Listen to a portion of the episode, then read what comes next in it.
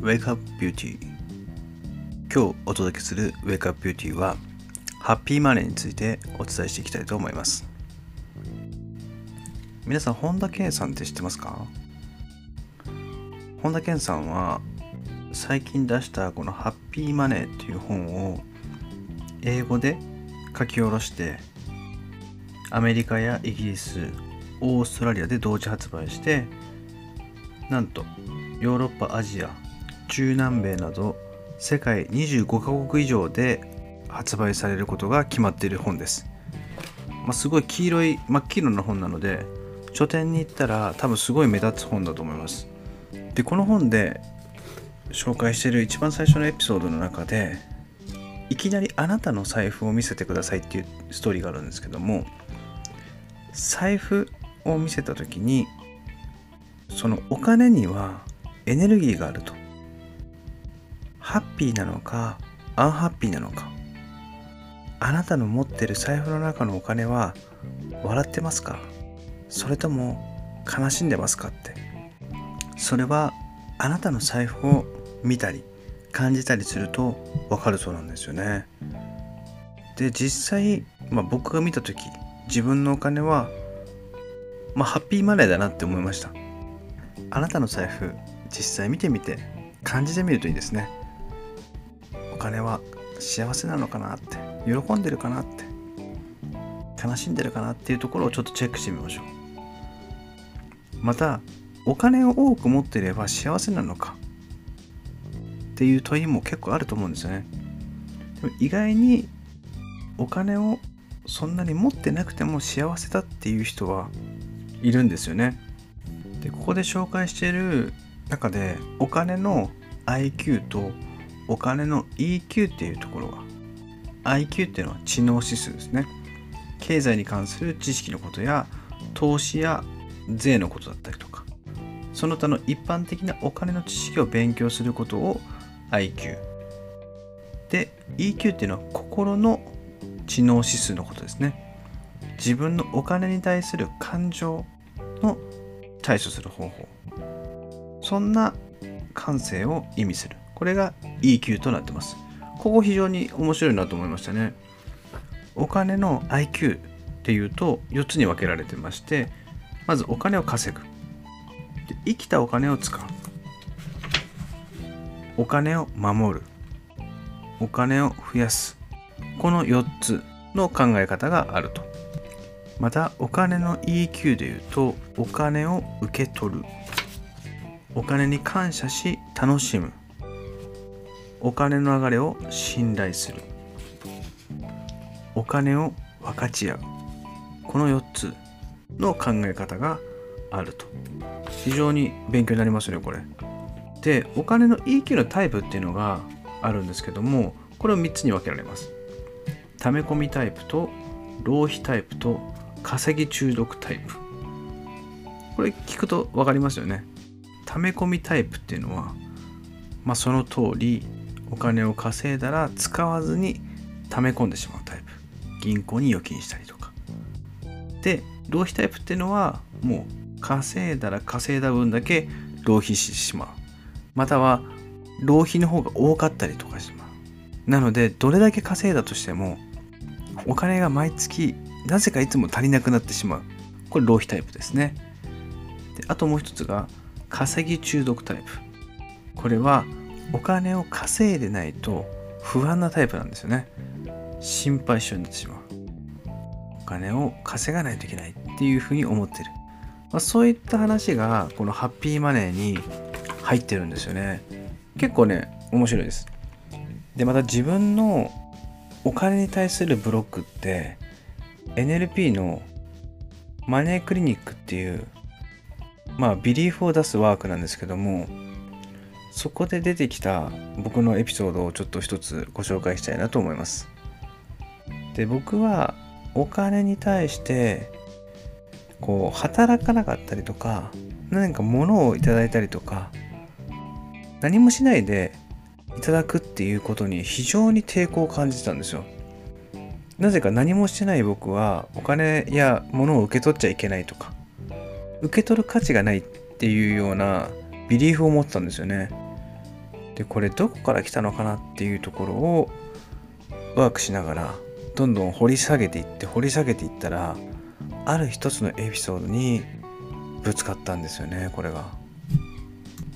でどういうエピソードかっていうと、まあ、僕は小学校の時ソフトボールをやってましてキャッチャーやってたんですけどもその同じソフトボールのチームメンバーの中で双子の兄弟がいたんですよね。ピッチャーとセカンド。でその2人はめちゃめちゃ頭がいいんですよ。スポーツもできて。で僕は頭がめちゃめちゃ悪かったんですよ。もう勉強は本当にしなかったんですよね。もう野球やソフトボールばっかりやってたので。もうアホのように素振りばっかりしてましたね。なぜ素振りをしてるのかと。いうと早く選手になりたかったんですよ。補欠じゃなくて。4年生の時までずっと補欠だったんでもう常に素振りばっかりして練習するしかなかったんですでも名キャッチャーが転校することになって誰もいなくてまあしょうがないから僕がキャッチャーになったっていうまあいきさつなんですけどもまあちょっとその話はまた別の時にしたいと思います。これまたすごい面白いので。でお金のビリーフはどこから出てきたのか。というとその小学校の時に5年生の時かな。その双子の兄弟が、まあ、東京で言うと東大みたいなとこに行きたいってそういった志を持ってる小学生だったんですけども、まあ、なぜか僕もそれに感化され、まあ、勘違いしちゃったのかな。僕も勉強したいって言い出したんですよ。母親に。でその時にまあそういう教材のセールスがあったんですけども、まあ、めちゃめちゃ高かったんですよ。その当時。何十万かした教材を僕が勉強するから買ってくれって言って。で母親にお願いしたんですよね。でも母親はその時にいやそんな高いの本当にするのって何回も聞かれたんですよ。本当にするのって。で僕はその時本気ですると。勉強するから買ってくれって。言ってで母親はまあ息子がですよ。勉強するって初めて。まあお願いしてって言ってきたんでまあ高い教材を買ってくれたわけですよ。で2ヶ月3ヶ月経った時にその教材を僕が使わなくなったんですよねあんまり。でその時に母親に対してまあ何かすごく大切なお金を多分使ったんだと思うんですけどもまあ子供ながらにそれを感じてわすごい申し訳ないことしたなって。できもしないのに買ってくれとか言うんじゃなかったなって後悔したんですよ。でそれを NLP のワークの時にこう出てきてわあやっぱりそういうこう何もしてない何も努力できてない自分にそんな高いものを買わせてしまったっていうまあ母親に対してずっとそれは申し訳ないっていう気持ちがなんかどっかで残ってたんですよね。不思議と。大人になってもそのビリーフっていうのがずっとどっかに残っててこれ何かあげるよとか何かプレゼントするよって言われた時にこう素直に受け取れない自分がいたんですよ。ありがとうございますって。感謝できない自分が。え何もしてないから僕ちょっと受け取れないですって。遠慮してるわけじゃないんですけど。いやなんかなんか申し訳ないっていう。そういう気持ちって皆さん持ってないですか？お金に対して。例えばお金を何十万かをいきなり渡されたら素直に受け取れるかっていうと多分受け取れないと思うんですよね。例えば何かプレゼントしてもらったりとか。した時にあ本当にありがとうって感謝できるか。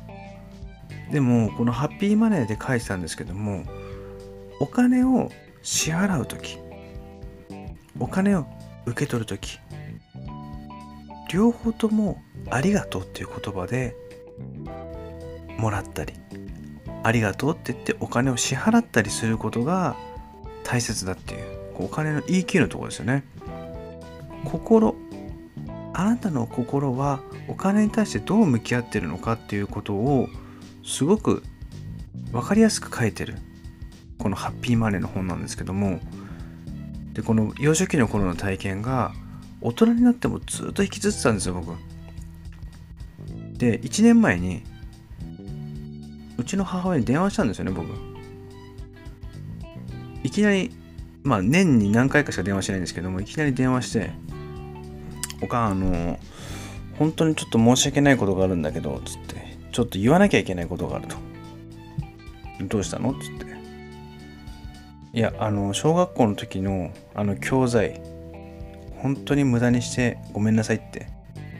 でその時のお金僕小学校ながら金額覚えてたんですよ、まあ、その金額をもう母親に送りましたもんね。本当にありがとうっつってもあの時は買ってくれてありがとうって。まあ親はですね母親はなんでそんなこと覚えてんのって言って。でもまあそのお金がすごく母親にとってもすごく必要だったお金だったので、まあ、めちゃめちゃ喜ばれたわけですよね。いやなんか自分の中で心がすごく何か引っかかってるものがスッと取れた感覚になりました。でそこからお金に対するビリーフっていうのがなんかちょっとずつ変わっていったのかなっていうふうに感じてますね。なんか素直に物を受け取ったりとか素直に感謝してプレゼントしたりそういった心の気持ちやあり方が気づけたそんなエピソードでした。さあ今回の配信ちょっと長かったですけどもお付き合いいただきありがとうございます。ハッピーマネー。本田健さんですね。本から今日は学びや気づきをご紹介させていただきました。またねちょっと次回の配信もいろんな気づきをお伝えしていきたいなと思います。もしあなたがお金に対してブロックがあるのであれば、まあ、LINE アットとかでご質問や何か問い合わせいただければ僕ができることはお伝えしていきたいなと思っております。最近あの本当にコメントとかいただけてるのでありがとうございます。本当に嬉しいです。また身近で僕が感じた僕のフィルターを通してお伝えできることはどんどん伝えていきたいと思いますので次回の配信を楽しみにしてください。それではさよなら。